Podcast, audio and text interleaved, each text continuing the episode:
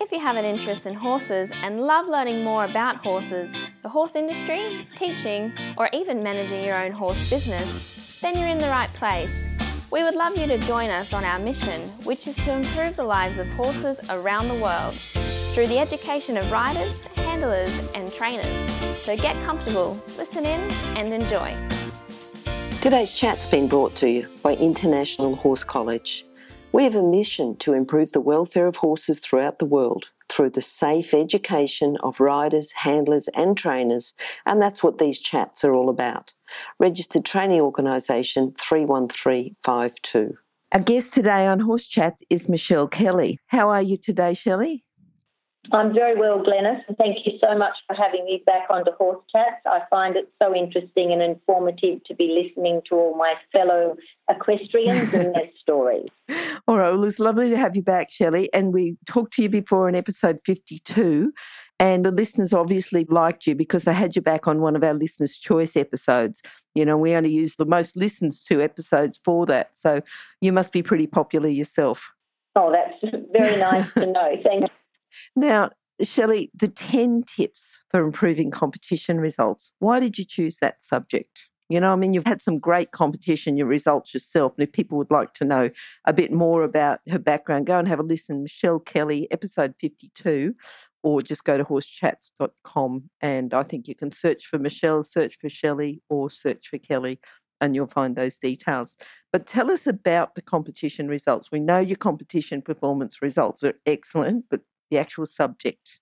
I think probably from a um, coach's point of view and from a previous competition competitor, mm-hmm. uh, I find uh, the whole goal, the whole end result is improving the competition results. I think years ago, probably the little bit of difference with us older competitors was the competition, it was about business. It was about making the horses um, the prize money was paramount. It was keeping the horses sound and well to perform over a very long season. You know, we did 48 shows in a year.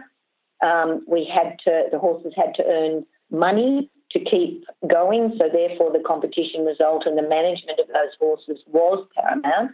So, improving the competition results was really the end goal of everybody. Yep.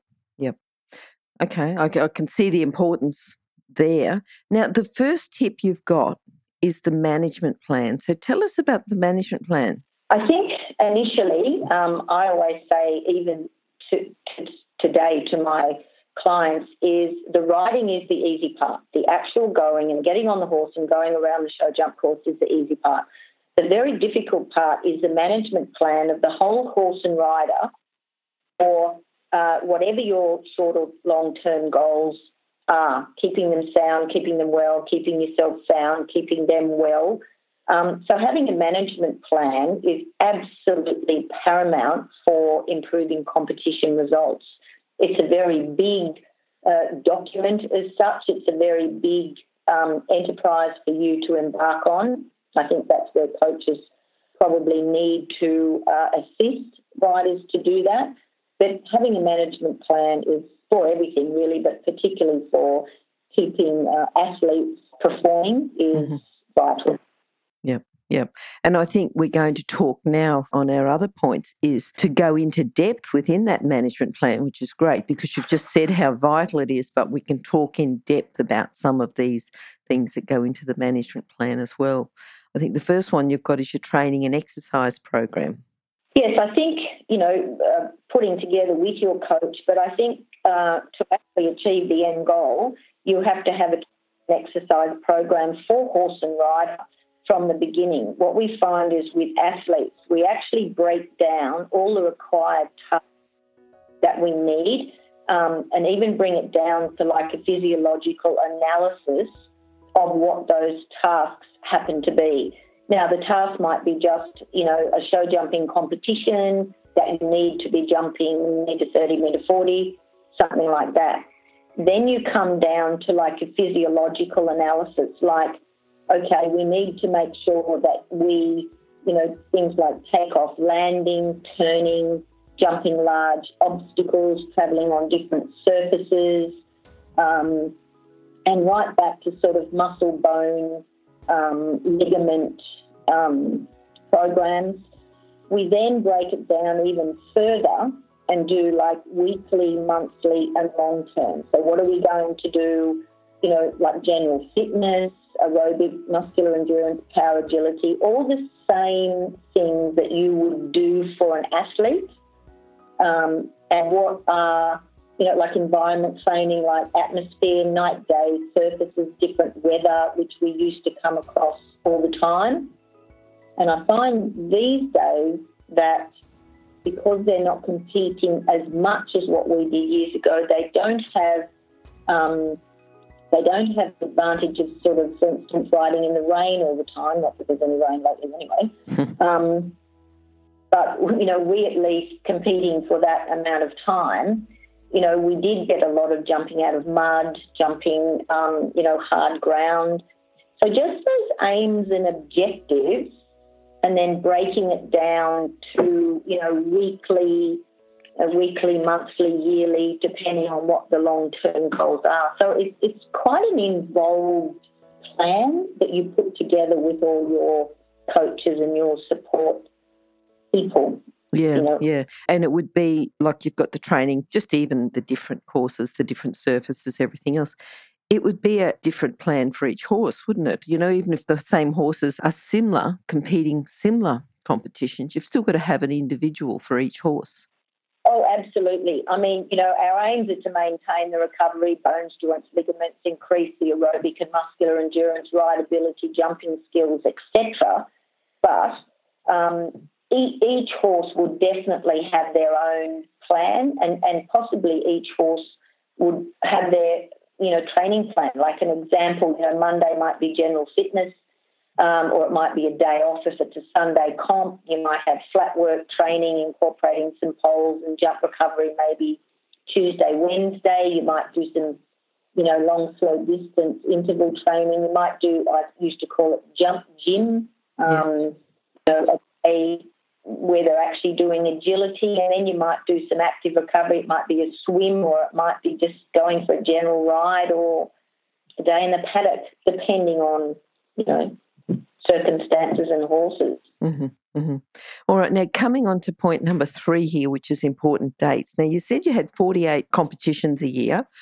So tell us about what sort of full yearly calendar you would have. What would you do? Look at the shows at the beginning of the year and then go from there? Or Tell us a bit more about yes. this full yearly calendar.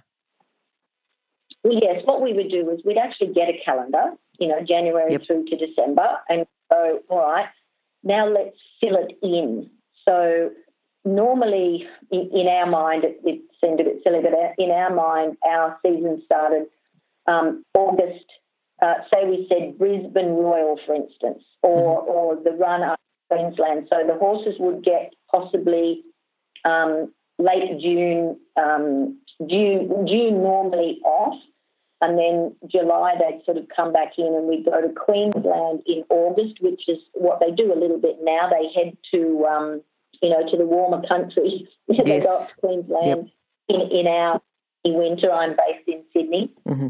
So then we would go up there, and the possibly the main event would be um, at that stage it was Brisbane Royal. The Ekka was very popular then. Yep. And then we managed the horses to the ones that you know we wanted to maybe win the Grand Prix there. All their classes um, would be managed to set that particular horse for that particular event. So there would be, you know, and there would be a, a warm up show, say, where you mightn't say, okay, you know, I don't want that horse to necessarily win at that show, but I'd like him to, you know, get all the skills that he needs to win at the next show because that might have more money or, you know, that's the show that you want to win. It was very prize money driven in those days because that was the only way we could all keep going. Not too many people sold their horses. Um, so, you know, it, it was very important if we if we burnt them out or overdid them or injured them, you know, there was not going to be any prize money. So it was mm, very, very mm. important. You know, we managed that. Um, and then, you know, you, you, you then come back. There was a, a lovely um, August run. Um, there'd be some things in like um, September. You might go to Adelaide, uh, Melbourne. um, there was a lovely August run where um, sort of like Western New South Wales, you'd come back and then you'd have um, you, you, might do Melbourne Royal, you might do a couple of shows. There was a lovely run November, December in um, Sale, Wodonga, um, down uh, Shepparton, down in Victoria. So yep. you'd go down there for a couple of weeks, then you'd come back and finish with some shows in Sydney um, in sort of December, and you'd have then the run up all the agricultural shows and the good shows through till Sydney Royal in Sydney. Okay, and that was what Easter. Yes. Yep. Yes. So so your your main your you know your main show then all that January February would be building up to then be competing at the um, Sydney show, Royal Easter show. Yes. Um, that was a really big one. We had a, a brilliant show at Wentworth Park um, many years ago. We all very much planned. We had a management plan that each one of us wanted to win there no matter what. Um, so that was in January. That was a very big show to organise ourselves for. Um, so yeah, we, we sit down and we we virtually knock out the year's plan. Mm, um, mm. Maybe other competitions. We you know if there was any training or clinics. Not that we really had time. We learnt on the job in those days. So it sounds like you worked out your big competitions and then you worked out your smaller competitions leading up to the big competitions. But you also worked out your schooling competitions where you want to give the horse a run in the lead up to the smaller competitions that then would lead up to the bigger competitions. Exactly. And yep. and we would use I mean in those days there was classes like speed classes you know, there was top scores, rescue relays, that sort of thing. The rescue relays might have been a little bit smaller in height. The top scores and accumulators would be quite big in height. We had six bars and puissances if we wanted to give some of our horses a bit of a look at some bigger fences. Mm-hmm. Um, you know, put them in those classes, or you'd put them in a six bar to give them that agility run, or you'd put them in a six bar because it was worth a lot of money and, and you actually needed the money. Yes. Um, yes. It was the bigger compet- you know, the, the main horses for um, for the main big competitions. You then recover and nurse, and, and the other ones, you know, the younger ones coming through, you you pick as many suitable classes for them to be able to, um, you know, get them to the goal, whatever they were going to do. Shelley, how many horses did you have in the team and that? Because it was just you and your, your husband riding, or who, who, how many riders, how many horses within your team? Um, there was my husband John and myself, mm-hmm. and we had up to nine horses. Yep. Um, we had a like a ten horse truck, and then we had a semi. But the the minimum horses, which is when when we started not to travel quite so much, the minimum amount of horses that we would take away would be 6 mm-hmm. But it, it, wasn't, we, we actually travelled quite a bit with actually nine yes. horses. Okay. So, okay. so the, the management was a really big, and, and it would be very organised. We would know every day um, pretty much what the goal was for that particular horse at that particular show. Mm-hmm. And again, very much around prize money. Everyone would sit down. A couple of the riders were brilliant at sitting down and knowing exactly how much money was to be won at that particular show. Yeah, yeah. Obviously, spend a bit of time going over the figures. Yes. Yeah. yeah. Yes, we had to always come out um, that we'd paid, um, you know, costs and entries. Yes. And we had to have money in our pockets to go on to the next show. Yeah. Yeah. What about taking us on to point number four now? You've got support and professional information. Tell us a bit how this plays into your management plan. And I'm also interested that even though you might have your local professionals, what happens when you're traveling and you need a professional? So if you can talk about that. Well, I think it's very important to have, like, it's, it's a whole team. You know, it takes a village to make a, you know, like anything. Yep. Um, so you need your team around you. I mean, we were incredibly lucky living in Camden. Uh, Professor Hutchins, who was the top vet at the University of Sydney at that time, was our vet. Um, he would advise us um, on a lot of, um, you know, management plan um, for the horses. We had our, you know, our vets, our farriers, our feed, um, you know, our feed personnel. But then when we travelled away, we often would have people in different areas that we might rely on. We'd ring them and say, you know, would we be able to organise some feed? You got to know like feed merchants, you got to know vets, you got to know even people, fellow competitors that might be skilled in another way. You know, there might be somebody travelling that might have been a dentist or a chiropractor. Um, you know, there was chiropractors you know, people that did that sort of stuff that travelled as well, that they would, you know, you, you get them sort of checking the horses while they're out there. Um, mechanics were a very important part of the support and professional information. So there was a very big networking. It was almost like every area, whether it be, you know, Queensland, Melbourne, um, out, you know, um, outback, um, New South Wales, Victoria, you would make sure that you had numbers of somebody that would be able to help from a you know a, a vet, a farrier um, point of view. You would also more now than before, you know, you would have people that would be able to help you. Part of the plan was to keep yourself going as well. I mean, if you were injured or you were sore or you were stiff or something like that, and you couldn't ride very well, you weren't going to be of any value to the team whatsoever. So I think we, we had a list of, of in those days, before mobile phones, of course, I'm very old. Yeah. um, we had a list of phone numbers and a, and a very large networking. I think even now we could almost ring any place on the eastern seaboard and know somebody that, you know, could give us the, the vet, the farrier, the mechanic, the doctor, the physio, the, you know, mm, something, mm, mm. somebody. Mm. So it's very um, net, networking and, and keeping that support personnel was very important. And now I must admit that none of the clients that I coach, they are all, we're incredibly lucky um, to have like Roman Bell, who's our um, Olympic team vet now. He very luckily is um, the head vet at the University of Sydney now, and he's he's a performance vet, and he keeps um, a lot of horses. Um, you know, he's a wonderful physiological um, rehab vet for performance horses. So, you know, I virtually don't coach anybody that doesn't realise the importance of nutrition, and training and, you know, regular vet um, support personnel to manage their horses, um, farriers, etc. So, yeah, yes, yep. vitally yep. support network. Yeah, and I like the way you call. You know, it's the team, isn't it? You know, it's the whole team.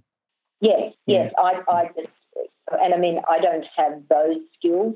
So we, we certainly used to um, you know, Professor Dave Hutchins and Stephen McClintock looked after our horses all the time. And every time we left to go somewhere, I would make sure that they would give me the suitable veterinary, whatever, you know, veterinary products mm-hmm. they felt that, that to take with us on a long, um, and also, you know, what, what we should do if, you know, we did get an injury and sometimes we'd go and actually watch them do some stuff just in case. I mean, John and I did have to, when a horse cut itself in a whoop whoop situation, um, we actually, between us both, had to um, just do some general stitching. I don't know whether that should be public, but we did that. But we did, and we, you know, we did an okay job. And you know, Prof said, "Here's the gear. This is what you do if this happens." It wasn't huge and it wasn't life threatening. Yep. Um, but we did end up, you know, doing things like that um, when we had to because, you know, you might have been in the middle of Queensland somewhere and you had to do it anyway. Mm, mm, mm. All right, that just takes us on to point number five. Is throughout this, you've talked about different pressures, right? So you've talked about it always being about the money, about you've talked about competition, pressure, and injuries, but it's not just the pressure, it's the strategies to deal with them. And this is the point number five is using the strategies to deal with the pressure. So tell us a bit about that and what sort of strategies you use, because I think this is a big lesson to learn from different people who are under a little bit of pressure and can't deal with it. But you must have been under enormous pressure, you know, while you were doing that. So, yeah, if you can tell us about that. Yes, we were, you know, there, there, there was a lot of pressure and there's a lot of things that could go wrong. Um, I think, I mean, even now, I say that in the very beginning, you should write down your source of pressure that are going to sabotage your competition results. Now, that might even be, you know, I'm very fearful of falling off and hurting myself. So it's like, all right, well, we need to put a strategy in place to work through that because that's absolutely going to sabotage you. But also, um, things, just basic things like finances. Do I have enough money, you know, to be able to travel to such and such? What if I go to the show and don't earn anything? What am I going to do if I'm stranded, whatever? So I need a strategy to put in place that, you know, there's at least some money to get home. We were coming back from Melbourne one time and it was like, oh, we didn't have such a good show. And John, John said, I don't know whether we've got enough fuel or oh, no. enough. Uh, yeah, or whether we've got enough funds to even put the fuel in the truck to get home. We better call into this show and hope that we earn some money. Mm-hmm. So I remember we, we went from Melbourne to Wagga, called into Wagga. Luckily, we actually won quite a lot of money, which was wonderful, and got ourselves home. But we actually did get ourselves in a situation, you know, nine horses, a truck, and a big caravan, and everything we used to travel with in those days. So it was like, okay, this is pressure. So how are we going? How are we sort of going to deal with that? And I think in the end, we had to things that were in our control, things that were out of our control, Okay. and we didn't ever want to ring our parents and go, "Could you put some money in the bank?" Because they were going, "Could you really be travelling all over the countryside?" Mm. Um, so we actually wanted to say, well, you know, we can't do this ourselves. No, we're going to do it ourselves. But a lot of people think, like like finance um, distance, you know, that they live a long way away. And I even had somebody that said, okay, my biggest source of pressure is my mother's always really late getting me to the show. So I'm oh, okay, I think we can we can deal with that. Or I'm fine when I'm at jump club, but I'm really nervous when it's a competition day. Or I'm fine unless they call it a Grand Prix. Or I'm, you know, or I'm fine um, unless I get on that horse. Or there, there's there's a lot of I say you write down like like you, you you get up and you sit down and you go okay what what is my main source of pressure from the moment I get up till the moment I go to sleep? Um, what will be the things that are going to worry you the most? And then I say, the more that you worry, the more energy the brain's going to use to worry about that anyway. Is that something you control or is it not? You know, that person rides better than me or that horse is better than me. And it's like, well, that's a total waste of time to be thinking about that because there's always going to be someone that's better than you, and there's always going to be a horse that's better than yours. So let's just let that one go. But your your pre-nerve pressure before you go into the class, if you're getting very anxious, let's work on changing the anxiety that's going to sabotage your performance to use that stress to actually up your performance. And I think that's one of the big things that I learned. Being a bit of a perfectionist, it was like, oh no, that was not good enough. So I'd stress myself about that's not good enough. And then in the end, it's like I changed it to the more pressure I was under, the better I performed. Mm-hmm.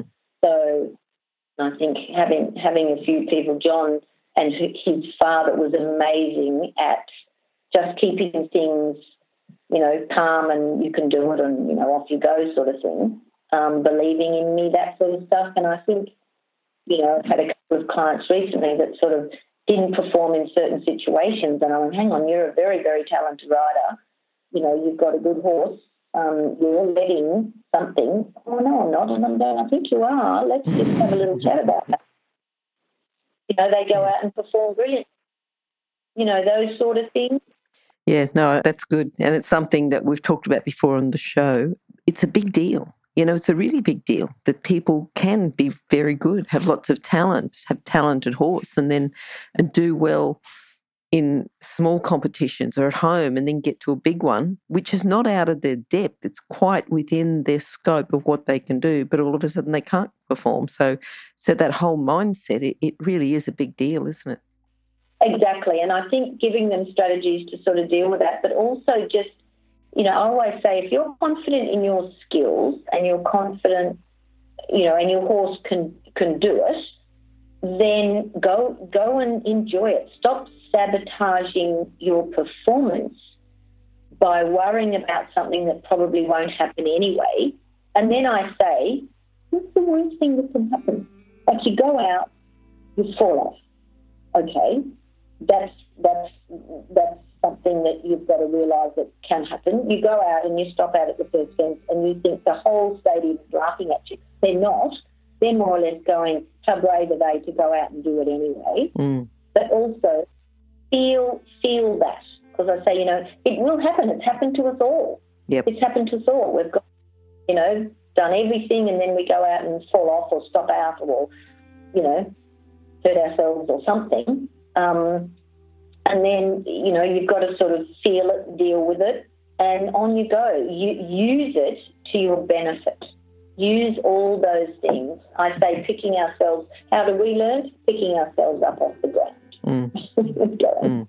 Okay, yeah. maybe that was, but, but we're not worried the fact that we've actually fallen off. It's like, oh my God, we've fallen off. It's like, yes, you've fallen off up again. Yep. Um, so it's not, it's you know, it's not the big deal you think it is. Yes. Yes. Probably being a bit harsh there. No, no, that's good. If you're an equestrian coach or a horse riding instructor, or even if you aspire to be one, have a look at the free video series for horse riding instructors on the Horse Chats website. Go there now, have a look.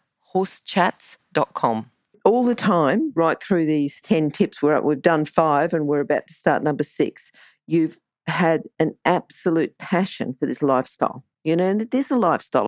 I haven't done it to the level that you've done it, but I've been there. I've been on the road, and, and the camaraderie between the other competitors who are your competitors. They're looking for prize money as well.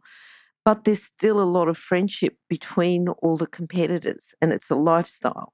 But this one now, point number six, is the life balance strategy because you've still got family, you've still got other things that, you know, coming back to real life, I suppose. You've sort of got one lifestyle, but coming back to real life and balancing your life. What have you got to say about that, about the life balance strategies?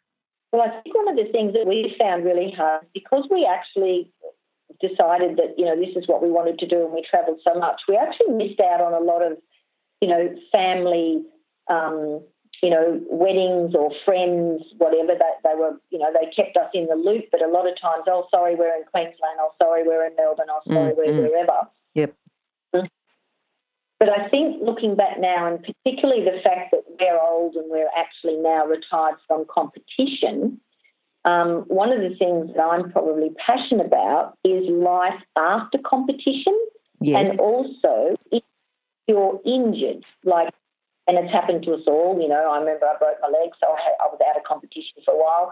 Um, things like, what are you going what, what other life balances are you going to do um, to actually um, keep that life balance? And also, um, if if the only thing you do is just compete show jumping and that's it, if you have a bad result or your competition results aren't what you want, then you're going to dwell on that. You're going to sabotage. You're going to be very, very upset in your life because that's not going well.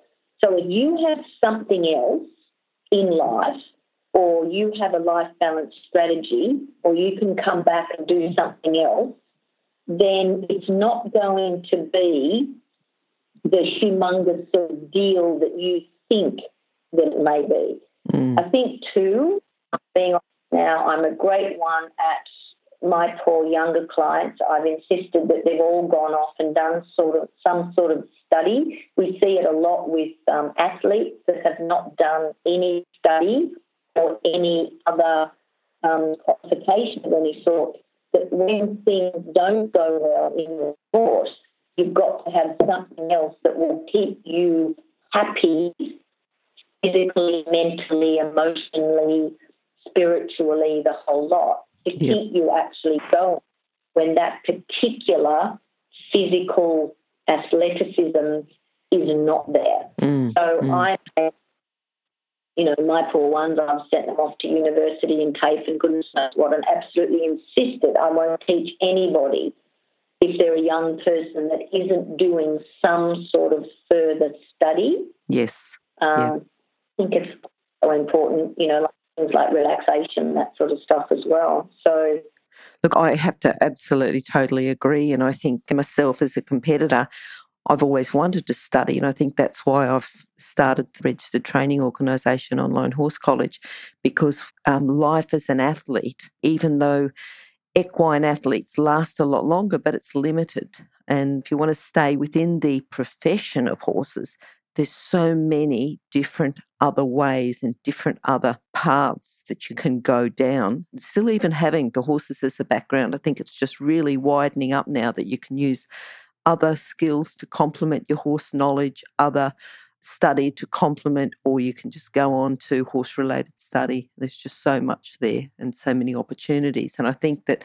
if you're not going on and doing that ongoing study and learning, that's where you get left behind and you're just uh, someone who's learnt to ride a horse but they can't ride anymore physically and you, you don't have any other skills no, no. And I Mm. mean, we're, we're incredibly with what you've started, you know, with horse chats and, and um, you know, all the horse related sort of learning and study is, is amazing. And that's, that's really probably what sent me on that path. I decided I wanted to be a, a little bit better coach, knowing a little bit more about related fitness and all that sort of Mm, stuff. mm. And I did a fitness diploma at TAFE and then went on to university and then did a master's and Yep. still am now an ex-physiologist. So, uh, you know, I was incredibly lucky that, you know, a door opened and I was retiring basically and but you've still got to step through the door haven't you you know you might say a door open but you saw the open door and you stepped through it and then you can use something to complement what you were doing yeah I think as coaches, it's it's um, something that we need to be very aware of. In Mm. that, particularly us older ones, is well, hang on, you can't ride forever, Yep, and yep. you can't necessarily just be a coach forever either. Mm, So mm. you know, you need that. And not only that, it's not just that we can't do it forever, but there's different, you know, like the working with horses is changing and evolving and everything as well. You know, we need more skills. It's not just saying, right, well, I've got it now. I'm, this is what I've got this qualification. I'll sit on it for the rest of my life. It's keep going and keep following the pathway Oh. that fits you the best. Absolutely, and the continual learning in everything is is amazing. I mean, that gives you a lovely life. Yes.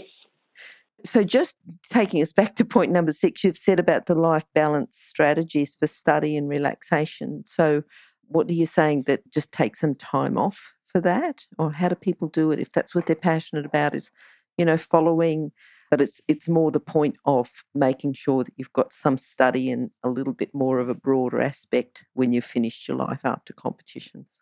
Yes, I think Mm. I think that again is you know what what are you what are you going to do after your um, you know after, after your competition years um, and some people you know it's like well you know I like such and such well in maybe sort of look to you know, have some sort of plan because I think that takes the pressure Yep. off you too. So well you know I've got that I've got that sorted um, which probably brings me a little bit into the next point the injuries to horse and rider. Okay, this is point number seven injuries to horse and rider. Yep. Yes, so it, it probably brings me a little bit into that one as well likely injuries and strategies to deal with this. So, I mean, over the years with nine horses, you know, there would be different, you know, you know, injuries and you know ligaments and tendons or Oh, you know sure. sickness Yep. or colic Mm. whatever um, over the years. So, you know, obviously you've got to have strategies to deal with that. And of course, you know, we fall off and of course we, you know, have injuries to ourselves as well. so that's where it sort of links a little bit through this life balance strategy. Well, okay, I'm injured, so there's going to be some time off. What am I going to do now? Um, you know, what can I do depending on the injury of the horse as well. So the horse, you know, okay, it's got to have six weeks off or six months off or whatever. So, um, what am I going to do through that time? What other can I do? Can I put something in place or, you know, can I just continue on and, you know, be the groom or, you know, the person that's holding the horses or whatever? But I think you still have to have that life balance. I'm probably very lucky in the fact my girlfriends from school are all very arty, mm-hmm. um, interior design and artists and musicians, and which I'm not good at at all. But I was dragged around, which is just beautiful, and still am, which I love them so much. Um, so, you know, whenever I was at home, there was always the invitation to, you know, let's go to an art gallery, let's go to a, you know, an orchestra. One of my girlfriends is in an orchestra. Um, and, you know, let's go and look at all these sculptures, whatever. So my whole riding life, um, I was very lucky that they were able to keep me in the loop of, you know, if you're in Sydney, we're going to go to this exhibition, blah, blah. So my whole writing life, I was very lucky to be sort of taken to all this, um, which I knew nothing about, obviously, um, but had the most amazing life balance with these beautiful girls taking yep. me to galleries, etc., which I, when I look back now, I'm eternally grateful for that life balance that they actually gave me. And now um, my great love is skiing, and I go skiing in Japan every January with another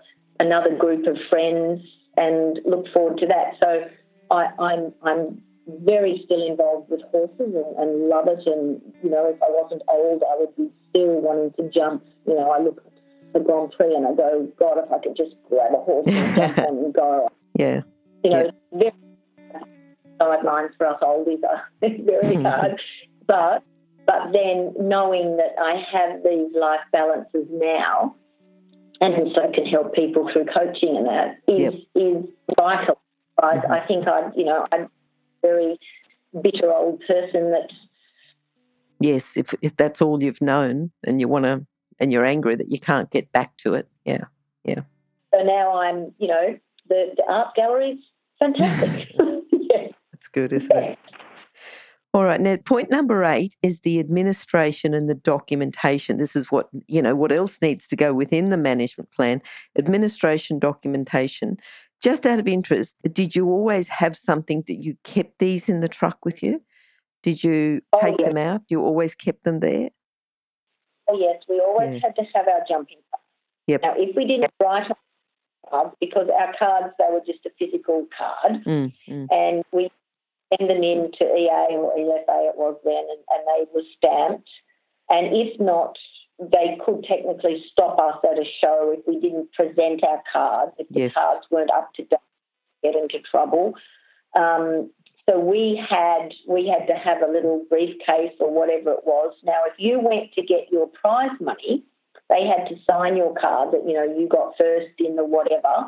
So therefore, we will now hand your prize money to you because we've actually signed your card. Mm. So it was a big drama if you had lost your card, left your card, whatever, um, and they were within their rights to stop you if you weren't if you weren't a member, they could check it out. If you didn't have your card and the appropriate card for the appropriate horse, they could withhold your prize money, which of course was the worst thing that happened to anyone yes. in those days. Yes, especially when you needed so, money to get put in the truck to get fuel. Um, yeah, yes. to go home. Yes. So I mean, now it's you know they've got passports and all that sort of stuff. So so it was it was incredibly important to make sure that we were up to date with our membership and we had some sort of you know probably a letter or or something in those days. Um, and all our jumping cards and they were up to date. And then um, also we had to we had this performance book um, because all the big royals you had to um, put in your performance. Yes. So we, had um, we had a, a file, which I, I, still say to everyone, you must keep this file because number one, you've got to have the performance if you're going to go to Royals, and number two, you need to analyse your results. So you need to have a look at. You need to be writing all your results every week. You know, I got four faults in this, or I won this, or third in this, whatever. So you're analysing the results anyway.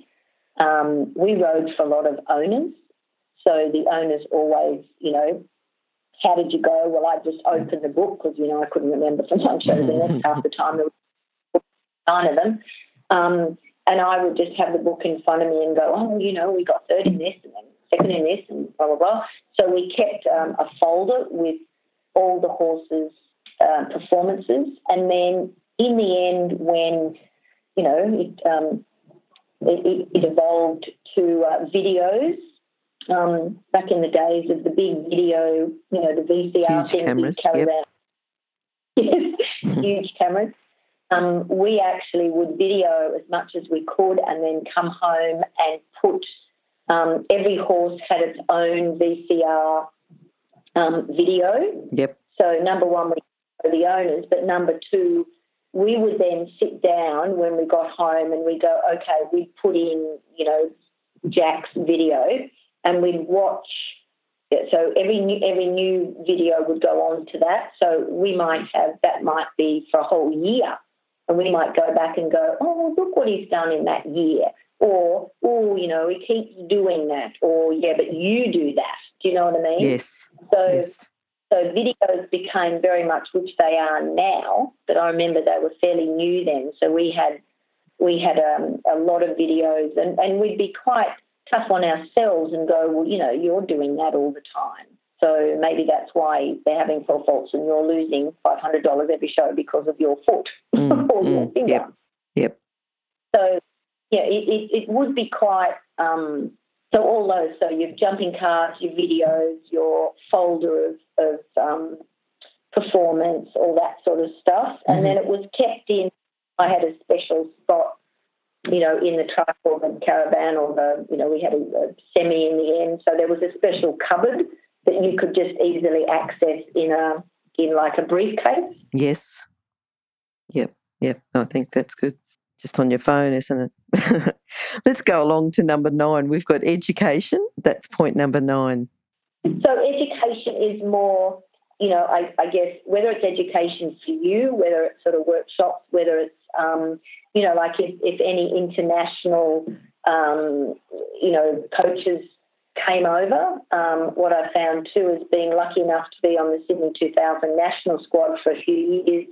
Um, there was opportunities to do workshops with um, course builders, so like Leopoldo Palacios and uh, recently uh, Werner Deeg. I still I still take the opportunities to do workshops with people like that mm-hmm. um, you know, in national riders or course builders, that sort of stuff. Yep. Uh, now, of course, we do updates from a coaching point of view, sure, and all that sort of thing. So I think.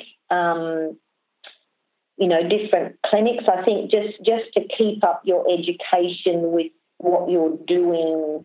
Yeah, um, yeah. You know, even like George Morris used to come over, and even if you weren't, I mean, I did clinics with him, but then I'd say to different clients or myself, I'd go, well, I'm just going to go and watch. Yes. So, I mean, you yes. on. Still education in that. Yeah. Yeah. Yeah. That's, you know, that's going to improve your competition results also, even just watching or looking. Now, of course, you've got all the, you know, um, podcasts. But again, which is a yep. bit easy. Yep. You don't physically always go. And, um, you know, we're very grateful to you for things like that, where you can actually learn by listening and not getting oh, in the car. Listen, I, I, learn. You know, you might learn by listening, but I learn a lot too. You know, I've sort of had horses and been in the horse industry all my life, but um, there's lots of things that I'm learning. Yeah. yeah. Let's go on to point number 10 here. This is hobbies and holidays. You sort of briefly talked about it before, but um, I think this is to do with your plan and your calendar and, and just fitting in those hobbies and holidays yes, I, I think it's the same as, you know, like burnout. You know, you can burn out as a competitor, you can burn out as a coach, you can burn out as a teacher, you can burn out. You, you've got to have something, I think, to look forward to. We certainly didn't have a lot of holidays. Um, it wasn't until our children were born that I remember saying, now we can't just cut them around shows, we've got to do something. So um, we'd go and have a week at the beach. Mm-hmm. Uh, so we'd go a house and we'd go, okay, you know, it's not fair for them just to be going around doing horse shows.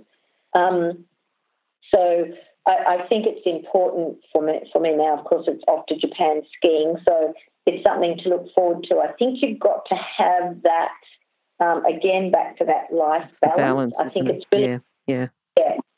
yeah. have a break. You know what? I'm not going to do a show this weekend. I'm going to stay home and you know do the gardening or whatever. Mm-hmm. Um, it's really important to have something else, whether it be a hobby, whether it be a sport, whether it be, you know, I'm just going to go camping or or something like that. I think I think that um, you know from a from an improving competition results, I, I, think again it probably links in with the life balance. Yes, but I yes. think have great um, I mean, even if it is going, you know, different people now going over to WEG or or something like that, just to to to step step away because I think when you step away, you're all refreshed and you look back in and think, oh, I've got so, you know, you get insular and so sort of like every, everything's a big drama and everything, and then you step out yes. and you look back in and you, why was I worried about that? Yeah, let's have yeah. fun. Yeah. Yeah. Mm. So yeah, I think it's I think it's important to have that as well. And yeah. certainly once we started to do that, it was much more pleasurable. Good. And competition results improved. And that's why you do it anyway. It's because you enjoy it. Yeah. You know the the the um emotional rewards, isn't it? Not the financial rewards. It's the emotional rewards. Yeah, yeah. you've got to, and you've got to you've got to love your horse. Yes. You know, I mean, yes. Just, yeah, I, I think that, and all that, all that sort of puts together like the competition results. It's not just okay. I need to learn to ride, and the horse can jump, and whatever. It's it's a big, broad picture. Yeah. To actually be able to to do that, and then your results improve. Good. Shelley, can we just go through and just do, you know, because just for people, if, if they've missed one of these tips, if we just run through the 10 tips again, if you say a sentence or the main point or something for each of the tips, is that okay? Yeah. Yep. The number one was to have a management plan. Yes, I think a written management plan, horse rider details, goals long and short term. Yep, good. All right, number two is the training and exercise program. Yep, so again, you break down all the physiological tasks, what is actually the aims and objectives for that training program for that particular horse and yourself. And you break that down and then work at sort of weekly, monthly, long term programs okay, for well, that. Yeah, that was the, and the important dates is number three. Yes, important dates is well, you, you need to know your competition calendar. Mm-hmm. So you can also results analysis as well. You need to sort of work out your yearly calendar. What are the major competitions, other competitions, clinics, family commitments? Yep. So get the calendar beginning um, January through to December, fill it all in, and work from there. Okay. Number four is the support and professional information. Well, have all, I mean, you can't do it by yourself. It's mm-hmm. not sort of sport but also you've got to have a really management overview of all your support personnel, your vets, your farriers, your feed, your mechanic, um, your personal trainers, you know, your, your exercise physiologist, physio, massage, um, Pilates instructor, as it is for me, um, your medical, your doctor, all your family numbers, your phone numbers.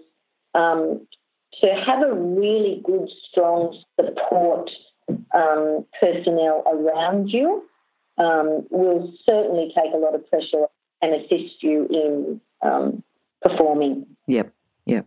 All right, the number five then is the strategies to deal with the sources of pressure. Yep, so it's it's it's virtually writing down all your sources of pressure. Like, is it is it an emotional source of pressure? Is it um, an anxiety? Is it finance? Is it distance? Is it family or peer pressure? Um, is it competition pressure? Is it that you've got some injury to you and your horse? You put um, get things that are in control, your control, things that are out of your control. You've got to work out. You can do something about things that are in your control. Don't worry about the things that are out of your control. That's a waste of time and that'll sabotage you. Mm-hmm. So then every pressure that you can think of that might impede your competition results, you work through with your support crew, normally your family and your coach, etc., to put strategies in place to minimise that so it will not sabotage your performance. Good, good. Okay, number six was the life balance strategies. If all you do is just you have to perform in show jumping or horses or whatever, and that's it, and you have no other life balance strategy, you're putting a lot of pressure on yourself anyway. So I feel that if you have something else in your life, whether it be you know life after competition, whether it's you know you, you've had some injury, you're doing some study, some relaxation, that you've got some life balance strategy that if you do um, get some not positive competition results, that your world's not going to fall apart. Yep, yep. You, you, like just get that balance back so you've got that emotional, spiritual, physiological, physical um, dimensions of wellness that everything's covered. Mm-hmm. If you do fail in the fishing arena, it's not the end of the world. Okay. All right, number seven, this links back to the life balance strategies, is injuries to horse and rider, but the strategies and plans to deal with it. Yes, there, there will be. It is a dangerous sport, uh, and there will be. I don't know anyone that hasn't gone through the sport without injuries to oneself or injuries to the uh, horses.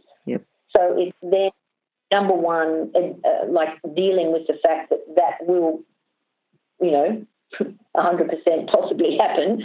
Um, and then dealing with injury, uh, dealing with plans and strategies to sort of um, to deal with that, like what's going to happen if you do, you know, hurt yourself. Mm-hmm. Um, what are we going to do? Yep. Um, so it's just well, I'm going to put somebody else on my horse for that period of time. Um, and, and, I mean that's a fairly common step. We were lucky because if I fell off and hurt myself, John rode them. If he fell off and hurt himself, I rode them. But yep. then yep. if other, um, we got somebody else, if that's the case, or the horse goes out for a spell, or depending on our injury, you know, what plans are we going to do to, to get us back going again? Sure, sure. Okay, number eight was the administration and the documentation.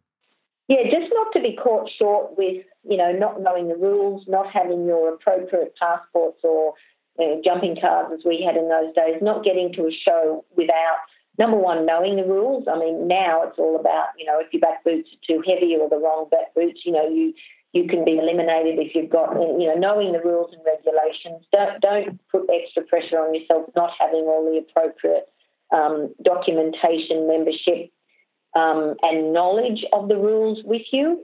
Um, that's what stewards are for. Go up and ask them. You know, I'm not quite sure about this. So, so you know, don't get in, in into a situation where um, you're, you're not aware of the correct documentation that you must have to compete in the sport. Okay. Yep. The next one was the education. Um, just continued education for for yourself, like go to clinics. You know, if there's an overseas competitor coming over, um, take advantage if you ever can. I find them incredibly interesting course building clinics, or even like um, you know dressage instructors. Mm-hmm. Yes. Um, you know, the fact that we're show jumping, then go to a um, you know go to a you know a dressage clinic, go to even something too about now being an exercise physiologist, you, you know, very good to go and actually learn about prehab sort of things, you know, get onto some really good programs that you can do yourself to prevent injury, that sort of stuff. Okay, good. All right. And then the next one, number 10, was the holidays and hobbies. Yes, the fact that, you know, we're athletes and we're looking to improve competition results, I think sort of stepping out of that um, environment and having something to look forward to, whether it be a hobby or, um, you know, a holiday. I mean, I do know some people that are, they do love painting, so they go and do, you know, a, an artist retreat weekend, mm. say, this is a fellow So you've got some sort of hobbies and holidays to sort of take you out, out of that environment and refresh you. I think it's and to have something to look forward to. Yep. Um, Good. Because it's a tough sport. Yes. Anything to do with horses, all consuming. Um, it's tough. It's amazing. Teaches you all the life skills I think that anybody ever needs, and you really do need something to refresh you and, and keep you interested and, and a little bit out of the environment Yep. to be able to look in and go, okay, it's not all doom and gloom. Yeah, and that's a strategy for improving competition results. So it's not a strategy for improving competition results, and you can also have a holiday. This is a strategy for improving the competition results. So I've got to say thank you to Michelle Kelly for giving us those tips. And it's not just the tips, Shelley, it was all the extra information you put in. You didn't just sort of say, well, here's my 10 tips, I'll just rattle them off. It's you know, the broader picture, all of the information you gave us was um, absolutely brilliant. And coming from someone who who did this as a profession, as their thing that they did for quite a few years, I think lots of experience there. And um, I think we've just got to, yeah, thank you for that. So thank you. Oh, Glennis, and thank you so much. And I mean, I, I didn't put it together just all by myself. I had amazing uh, support personnel around me in every shape or form. And um, thank you so much for having me on, and I hope it helps um, somebody. And I do commend you again. Congratulations on your wonderful um, horse chats and learning platform. Learning is um, amazing, and I'm I'm eternally grateful for what you do for us equestrian uh, population. Thank you. And hopefully we'll see you sometime again very soon. Thank you very much, Glennis, and I so enjoy horse chats. I'm learning so much from all my fellow equestrians. Yes, yes, people that you've known for a long time, and uh, yeah, some of the questions that I ask might be a little bit, a little bit different to your general conversation with them. I'm learning a lot. okay, see you, Shelley. Bye bye. Thank you so much, Glennis. Thank you. Bye. If you've enjoyed this chat, then please comment, rate, and subscribe. If you'd like any changes or recommendations for guests, then please contact us through horsechats.com. And while you're online, have a look at the government accredited courses at internationalhorsecollege.com. Registered Training Organisation 31352. Remember that our comments and instructions are general in nature and do not take into consideration your individual horses or your individual ability and circumstances. If you enjoyed this podcast, then please leave your comment below